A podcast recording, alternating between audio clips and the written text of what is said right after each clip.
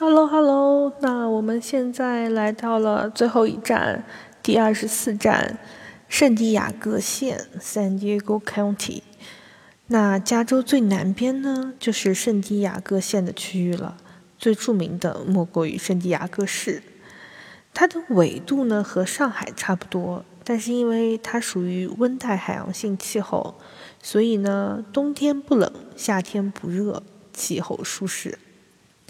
那从洛杉矶前往圣地亚哥的路上呢，会路过这样一些的城市和风景。第一个呢就是 Carlsbad，这个城市最有名的就是看花。你导航搜一下 Flower Field，每年三月到五月是花的盛放期。去的时候呢，人一般都很多，排队一般要排，呃，拍照要排队，还要卡好位置的那种。应该也有十块、十五块的门票这样子。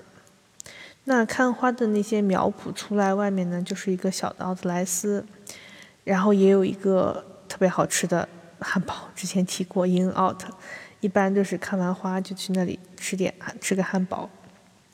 第二个城市呢叫 La Jolla，呃，Jolla 是 J O L L A 是这样拼的，但是它不叫 Jolla，因为它是西班牙语。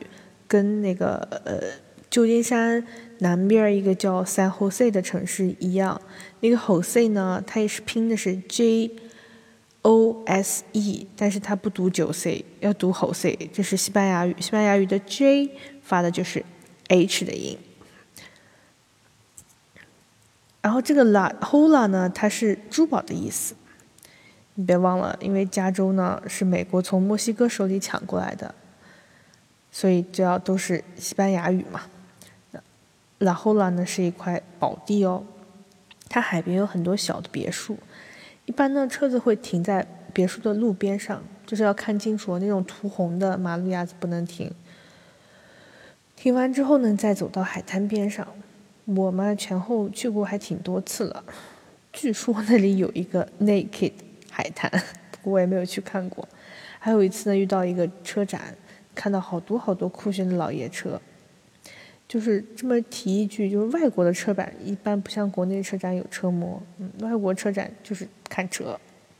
那第三个城市呢，就是 Oceanside，就是当时是在这里跳伞的，那我就正好详细聊一聊这个跳伞的前因后果吧。事情要追溯在一个多月以前，因为那个时候，嗯，大黄塞，我一个朋友，他告诉我他去蹦极了。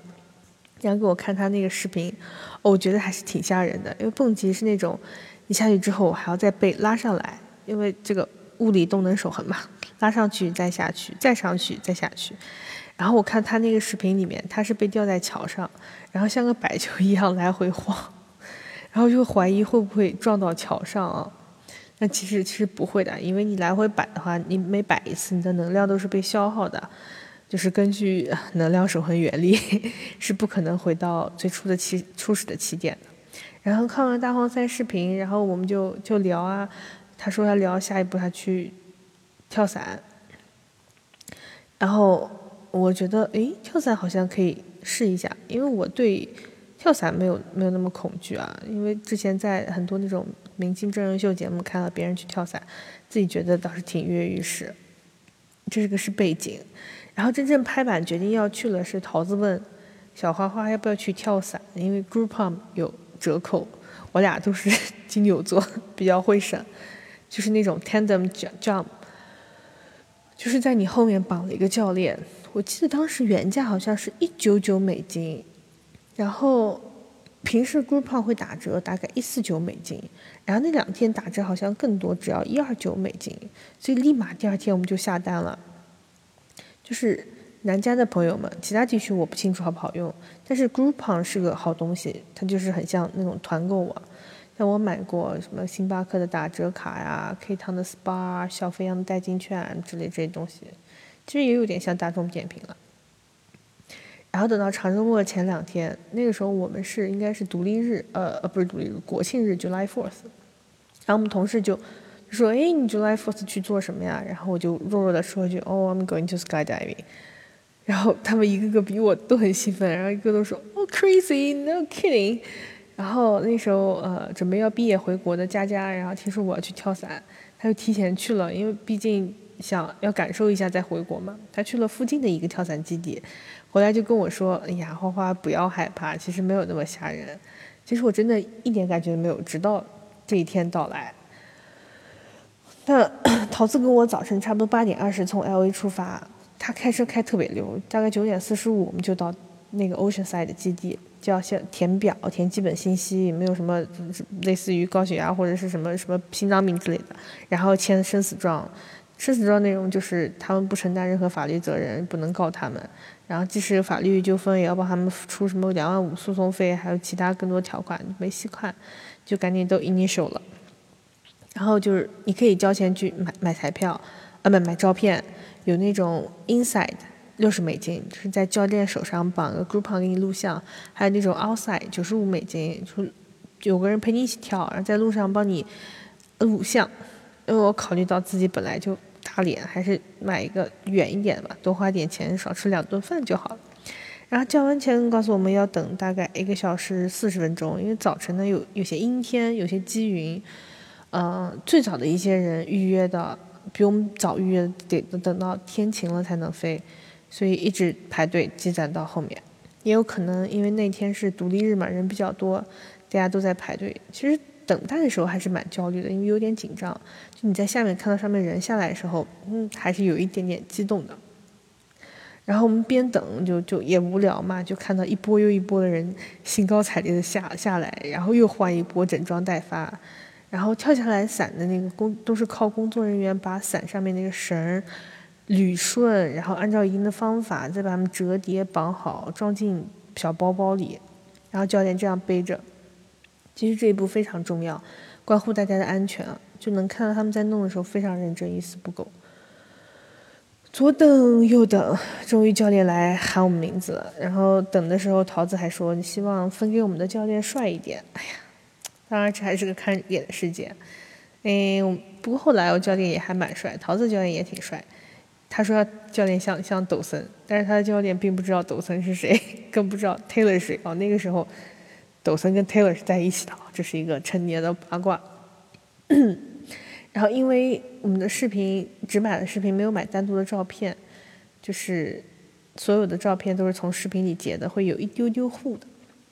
然后给我拍视频的是一个帅大姐，她不仅给我录像，还给我拍照。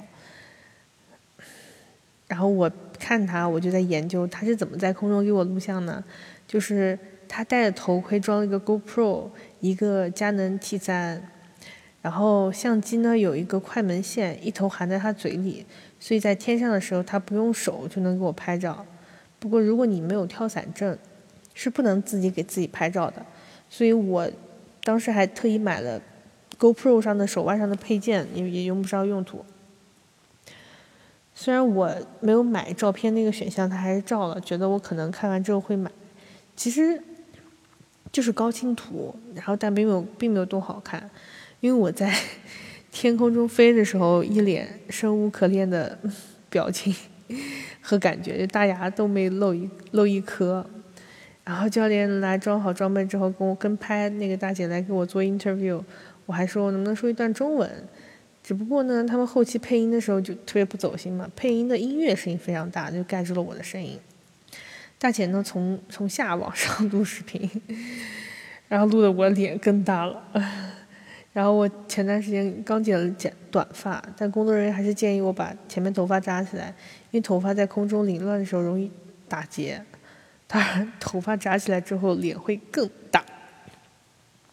做完采访之后呢，又是。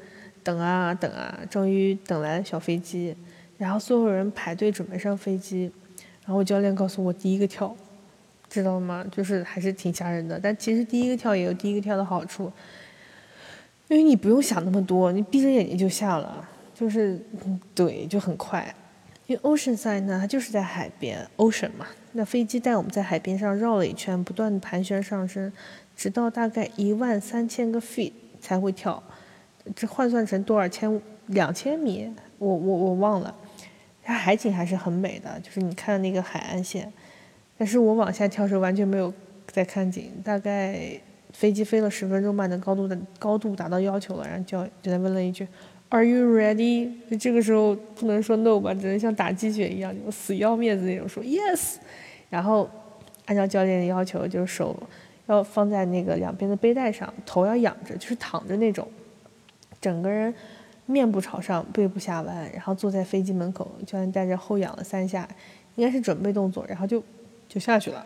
然后现在是五十秒。自由落体时间也是跟拍的时候，我就感觉真是爽翻了，就可惜还是感觉自己英语不好，除了 awesome 不会有其他形容词，但其实心里还是有点虚的，就就能感觉到面部肌肉飞起来的，飞起来之后就就尖下巴了，然后也不敢张嘴笑，就怕进风，就只能抿嘴。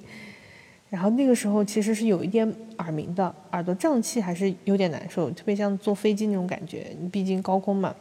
但是五十秒忍忍就过去了，五十秒很快。然后教练拉了一根绳，嗖，我们就被惯性嘛，我们就被拉上去了。然后跟拍的大姐呢就自己飞下去了，因为因为是有个惯性，那个绳拉在身上就特别疼，我还好绑得很紧。之后呢就进入三分钟那种滑翔模式，然后教练就在后面。我感觉是在使坏，但是有可能是为了更好那种飞行体验，它可以左右两边拉绳子，然后突然一秒钟就变成那种过山车模式。弄完了还还问我，Are you alright？我说你都带我转晕了，再怎么怎么样？然后当时脑子立马短路了，也不知道怎么跟他说。人家说 No more turn around，就是不要再转圈了。我大概是想就说这个意思。然后他并没有理我，还是最后转啊转啊转转来转去，最后落地了。我下来之后整个人。就放开了，当时还是挺紧张，不过还是很激动的。下来之后还是很激动，就完成了人生的第一跳。